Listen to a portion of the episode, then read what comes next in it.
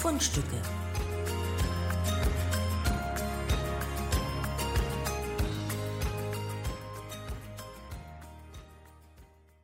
Die Psychologie der Gedankenkontrolle des Mentizids und der Gehirnwäsche.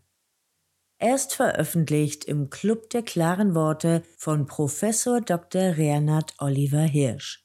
4.1.2021. Oliver Hirsch ist Professor für Wirtschaftspsychologie mit Schwerpunkt Grundlagen und Methoden. Das heißt Datenverarbeitung und Statistik, Forschungsmethoden, Biopsychologie. Die Psychologie der Gedankenkontrolle des Mentizids und der Gehirnwäsche. Just Mello 1903 bis 1976, ein niederländischer Arzt und Psychoanalytiker, der in den USA an der Columbia University und an der New York School of Psychiatry lehrte, verfasste sein Buch The Rape of the Mind, The Psychology of Thought Control Manticide and Brainwashing 1956 als Reaktion auf seine Erfahrungen im Widerstand gegen die nationalsozialistische Okkupation seines Landes. Das Buch gliedert sich in vier Teile. Die Techniken zur individuellen Unterwerfung, die Techniken zur Massenunterwerfung, unauffälliger Zwang, Suche nach Verteidigungsmöglichkeiten. Im Folgenden möchte ich meine subjektive Zusammenfassung der aus meiner Sicht jeweils zentralen Punkte darstellen. Techniken zur individuellen Unterwerfung Bezüglich der individuellen Unterwerfung geht Mello davon aus, dass ein totalitärer Staat Bedingungen schaffen kann, in denen jeder Mensch jedem gewünschten Inhalt zustimmen wird, und zwar durch konstante Demütigung und psychische Folter. Alles Wissen könne zum Guten oder zum Bösen verwendet werden. Die Psychologie sei gegen dieses allgemeine Gesetz nicht immun. Gehirnwäsche ist eine systematische Indoktrination, Konversion und Selbstbeschuldigung, um Menschen wieder auf den gewünschten Kurs zu bringen, zum Beispiel früher im Kommunismus. Merlot prägt den zusätzlichen Begriff des Mentizids, welcher die Abtötung des eigenen Verstandes bedeutet. Dies ist ein organisiertes System aus psychologischer Intervention und Missbrauch der Justiz durch das Oppositionellen die gewünschte Konformität aufgezwungen werden kann. Deren Geständnisse werden dann als Propaganda verwendet, um konstanten psychischen Druck auf die Bevölkerung auszuüben. Ziel ist, eine große Verwirrung zu stiften, so dass niemand mehr Wahrheit von Lüge unterscheiden kann. Der Gehirngewaschene befindet sich in einem Zustand der Panik, da seine Bewertungen und Normen untergraben wurden. Die Kernstrategie des Mentizids ist, alle Hoffnung, alle Vorfreude, jeglichen Glauben an eine Zukunft zu zerstören. Kräfte zur Förderung des Mentizids können sowohl innerhalb als auch außerhalb der Psyche ansetzen. Die modernen Möglichkeiten der Massenkommunikation bringen die gesamte Welt täglich in das eigene Wohnzimmer. Es gibt kaum einen Rückzugsort von den ständig verbalen und visuellen Angriffen auf die Psyche. Freie Menschen in einer freien Gesellschaft sollten die Angriffe auf ihre psychische Integrität erkennen und ebenso erkennen, was sie vor ihrer eigenen Verantwortung zurückweichen lässt, die die Demokratie und ihre Mündigkeit ihnen auferlegen. Mello geht davon aus, dass Elemente der klassischen Konditionierung von Pavlov für die Beeinflussung des Einzelnen verwendet werden können. Das jeweilige Narrativ müsse nur oft genug in einfacher Form wiederholt und jede andere Form der Interpretation der Realität unterdrückt werden. Allerdings basiere dies auf dem naiven Glauben, dass jede Kritik und jede kritische Prüfung im menschlichen Denken dauerhaft unterdrückt werden könne. Am Ende könne der Freiheitswillen des Menschen nicht unterdrückt werden. Dieser werde sich durchsetzen und wieder erwachen. Bis dahin würden jedoch zahlreiche Techniken angewandt, um dies zu verhindern. Die Experimente von Pavlov haben gezeigt, dass die Konditionierung am besten unter Isolationsbedingungen mit einem Minimum an ablenkenden Reizen funktioniert hat. Daher legen totalitäre Systeme Wert darauf, ihre Gegner zu isolieren, ihnen freies Reisen zu verbieten und sie somit von psychischer und politischer Kontamination fernzuhalten. Einige von Pavlovs Tieren lernten besser mit Belohnung, andere lernten besser dadurch, dass sie Bestrafung vermeiden konnten. Derjenige, der die Gehirnwäsche durchführt, muss lediglich herausfinden, zu welcher der beiden Kategorien sein Opfer gehört. Ferner zeigte sich, dass die Konditionierung durch Langeweile oder durch die Wiederholung zu schwacher Signale gemindert wurde. Daher sollten häufigere Themenwechsel und das Verwenden von Angst als Basisemotion die Konditionierung aufrechterhalten. Merlow sieht dafür insbesondere die Massenmedien geeignet, da diese festgefügte Muster in die Nervensysteme der Menschen implantieren könnten. Dies werde durch täglichen propagandistischen Lärm in Zusammenhang mit mächtigen verbalen Hinweisreizen erreicht, so dass sich die Menschen mit dem jeweiligen Krachmacher identifizieren.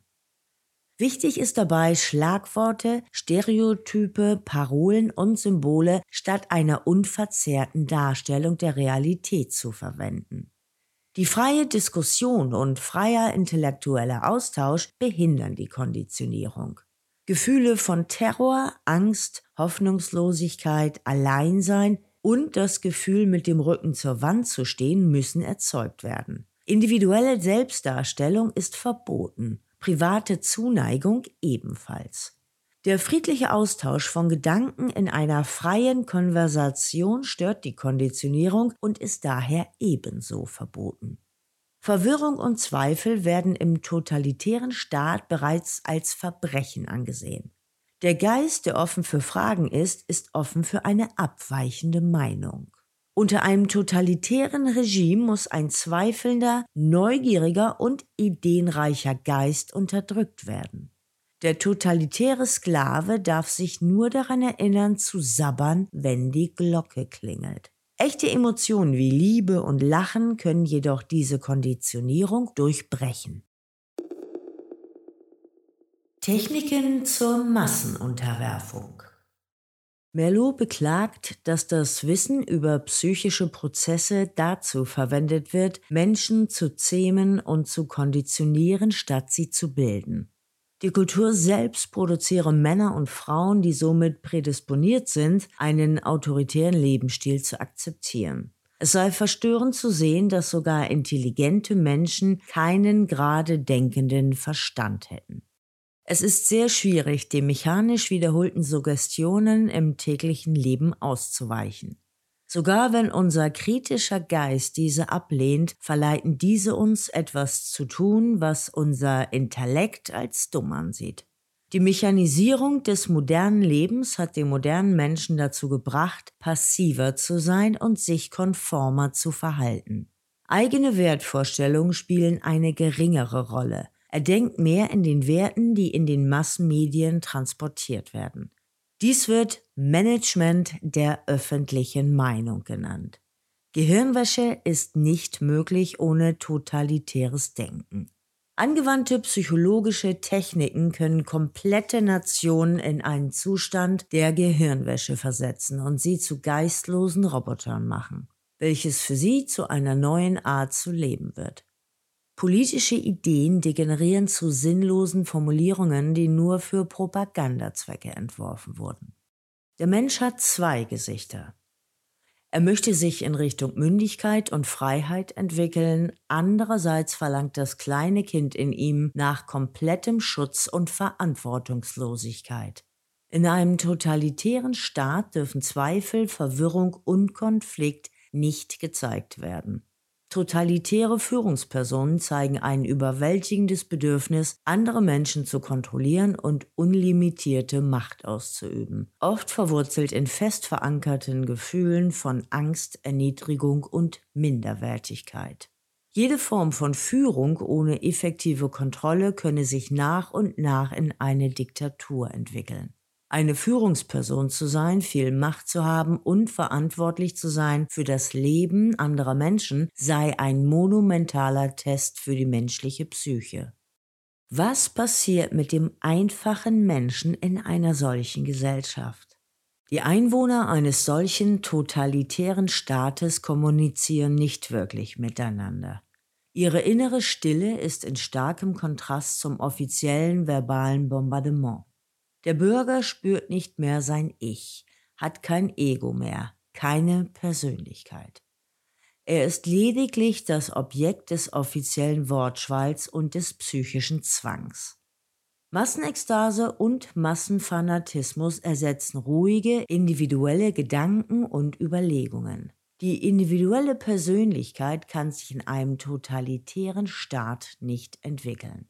Die große Masse der Bürger befindet sich in einem persönlichen und politischen Dämmerzustand. Es gibt keinen gegenseitigen Austausch, keine Gespräche, keinen Aufschrei, keine Befreiung von der emotionalen Spannung. Es ist eine Welt der stillen Verschwörer. Es herrscht Misstrauen. Jeder Bürger wird kontinuierlich überwacht die Nachbarn, der Postmann, die Kinder. Alle repräsentieren den strafenden Staat. Der größte Feind des totalitären Systems ist die Verwendung des Intellekts und der Erkenntnis und das Verlangen nach freiem, überprüfendem Denken. Das Denken ist überflüssig, reserviert für die Eliten. Der Mensch muss seine Einzigartigkeit und seine individuelle Persönlichkeit aufgeben und muss sich in das gleichmachende Muster der Integration und Standardisierung ergeben. Merleau betont, dass solche totalitären Entwicklungen unabsichtlich bzw. unwissentlich auch in sogenannten freien demokratischen Staaten ablaufen könnten. Führungspersonen würden mit Einschüchterung regieren. Sie bevorzugen Loyalität durch Angst, nicht durch Vertrauen. Durch die Panik, die durch totalitären Terror verursacht wird, fühlen sich die Menschen voneinander getrennt und jeder Mensch ist einsam und ängstlich. Durch diese Trennung wird der Einzelne unfähig, gegen die inhumanen Einflüsse zu kämpfen. Andeutungen, Verleumdungen und Denunziationen sind die Basis der totalitären Strategie.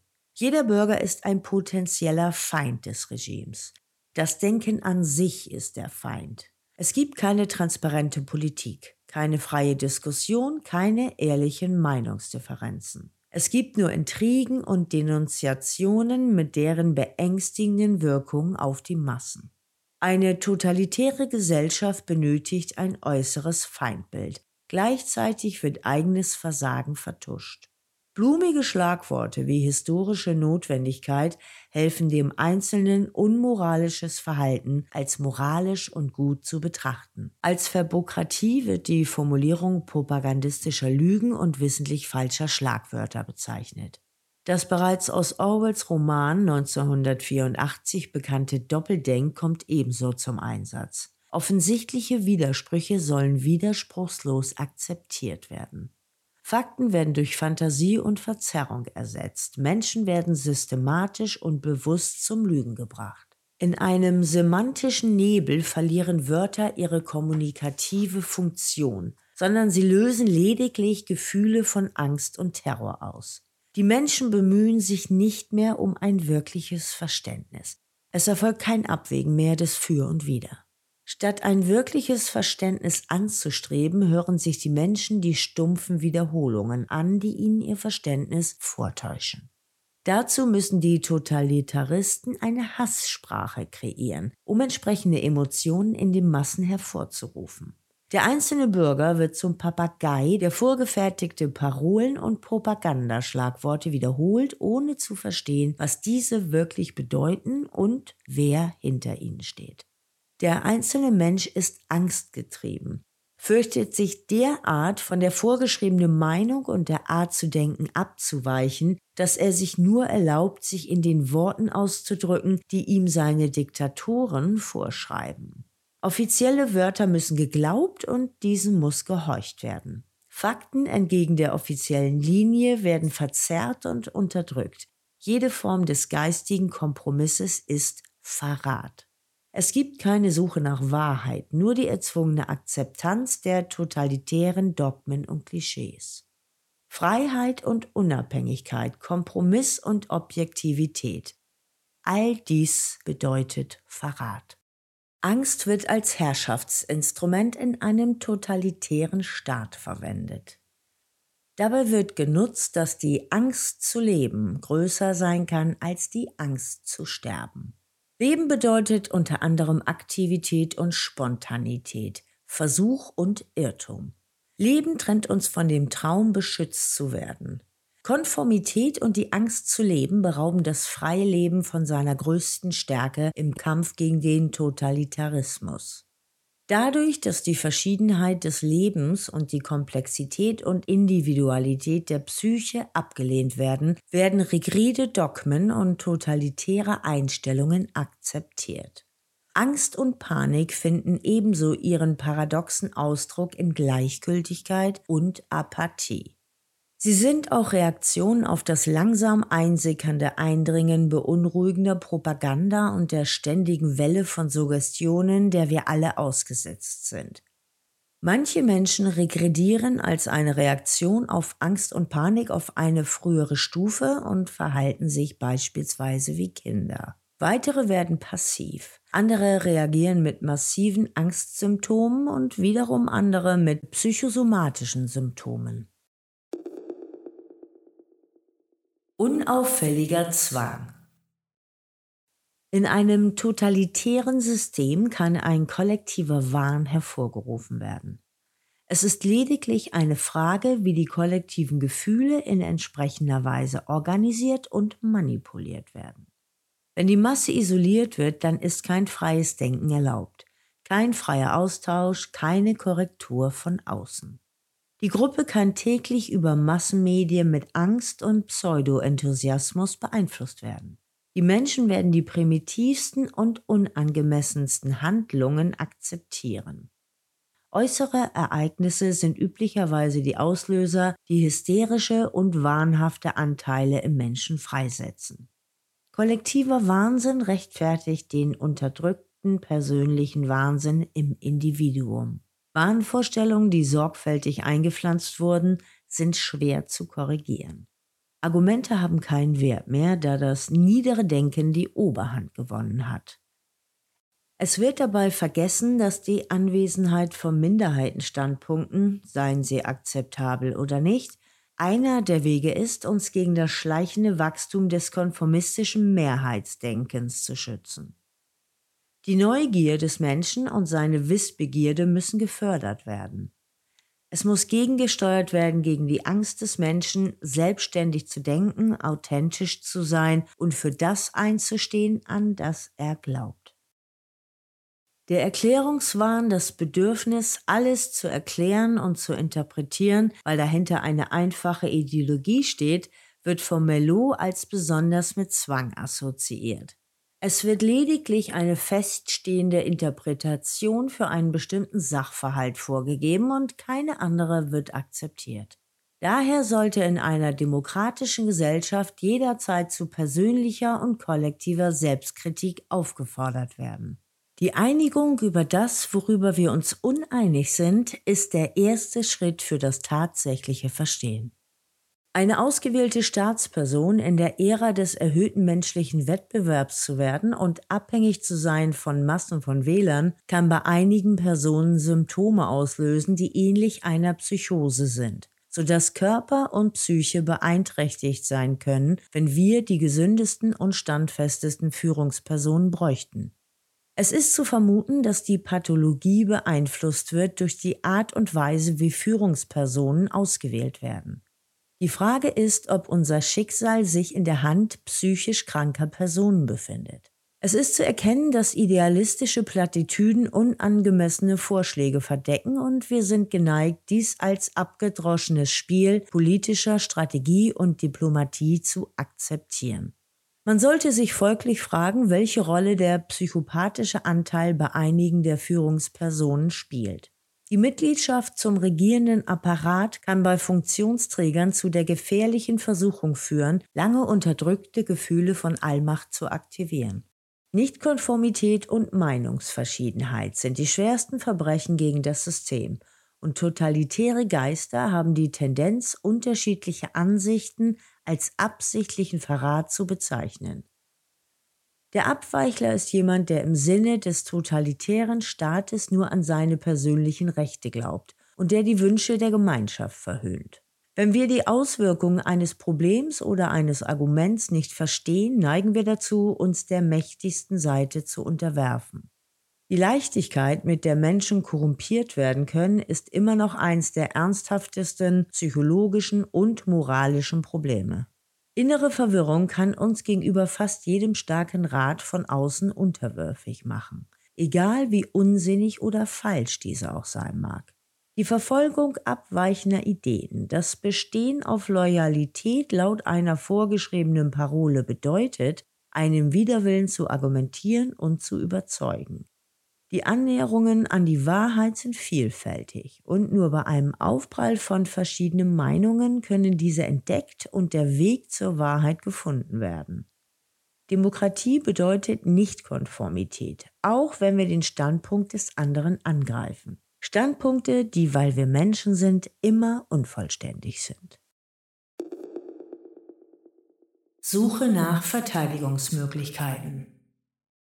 Eine Art von Bildung, die Abhängigkeit und Kontrolle betont und einen moralischen Appell durch Bestrafung und Schuld erzeugt, sowie durch quizähnliche Abfragen zu sehr mechanistische Fähigkeiten fördert, bewirkt ein Muster von Konformität, das von totalitären Systemen verwendet werden kann. Die Prüfungsmanie zwingt Schüler und Studierende in automatisches Denken. Freies, explodierendes, kreatives Denken sollte hingegen in einem demokratischen System gefördert werden. Ansonsten lernen Schüler und Studierende nicht, selbst zu denken. Merleau unterscheidet zwischen Quantintellektuellen und Quintintellektuellen. Quantintellektuelle sammeln lediglich eine möglichst hohe Menge an Wissen an und sind leicht konditionierbar, werden dadurch keine guten demokratischen Bürger. Für Quintintellektuelle hingegen muss der Intellekt in die Persönlichkeit integriert werden. Fakten werden nicht einfach passiv konsumiert, sondern abgewogen und überprüft. Die Bildungsinstitutionen sollten Erfindergeist und Selbstaktivität anregen. Das wahre Ziel der Psychologie sollte es sein, die Menschen von ihren inneren Spannungen zu befreien, dadurch, dass ihnen geholfen wird, zu verstehen, was diese hervorruft. Psychologie sollte den menschlichen Geist von seiner Abhängigkeit von unreifem Denken befreien, so dass jeder Mensch seine Potenziale entfalten kann. Allerdings ist es oftmals so, dass Menschen bereit sind, ihre Freiheiten für stellvertretende elterliche Unterstützung durch Führungspersonen zurückzugeben oder wegen politischer oder ökonomischer Ideologien aufzugeben, die tatsächlich verdrängte elterliche Bilder darstellen. Demokratie leitet die Gemeinschaft durch ihre Fehler ohne Einschüchterung. Demokratie bereitet Wiedergutmachung für ihre Fehler. Totalitarismus betrachtet sich als unfehlbar. Demokratie bedeutet das Recht, sich selbst zu entwickeln und nicht von anderen entwickelt zu werden. Demokratie verlangt eine hohe geistige Aktivität ihrer Mitglieder. Jede Eigenschaft in uns und in unserem Führungspersonal, die auf passive Unterwerfung hindeutet, gefährdet demokratische Freiheiten. Dem Menschen sollte das Recht garantiert werden, nicht konform zu sein und das Recht, sich gegen psychologische Angriffe zu verteidigen, sowie gegen Interventionen in der Form von pervertierter Massenpropaganda, totalitärem Druck und geistiger Folter. Angst und Hysterie unterstützen Totalitarismus. Wir benötigen eine genaue Analyse dieser Phänomene. Demokratie ist die Herrschaft der Würde des Menschen und das Recht selbst zu denken, das Recht auf eine eigene Meinung, mehr noch, das Recht, die eigene Meinung auch ausdrücklich geltend zu machen und sich gegen das Eindringen in seine Psyche und psychischen Zwang zu schützen. Toleranz gegenüber Kritik und Ketzerei ist eine der Bedingungen von Freiheit. In einer demokratischen Regierung verlangen diejenigen, die in verantwortliche Positionen gewählt wurden, Kontrollen und Einschränkungen für sich selber, wissend, dass niemand ohne Fehler ist.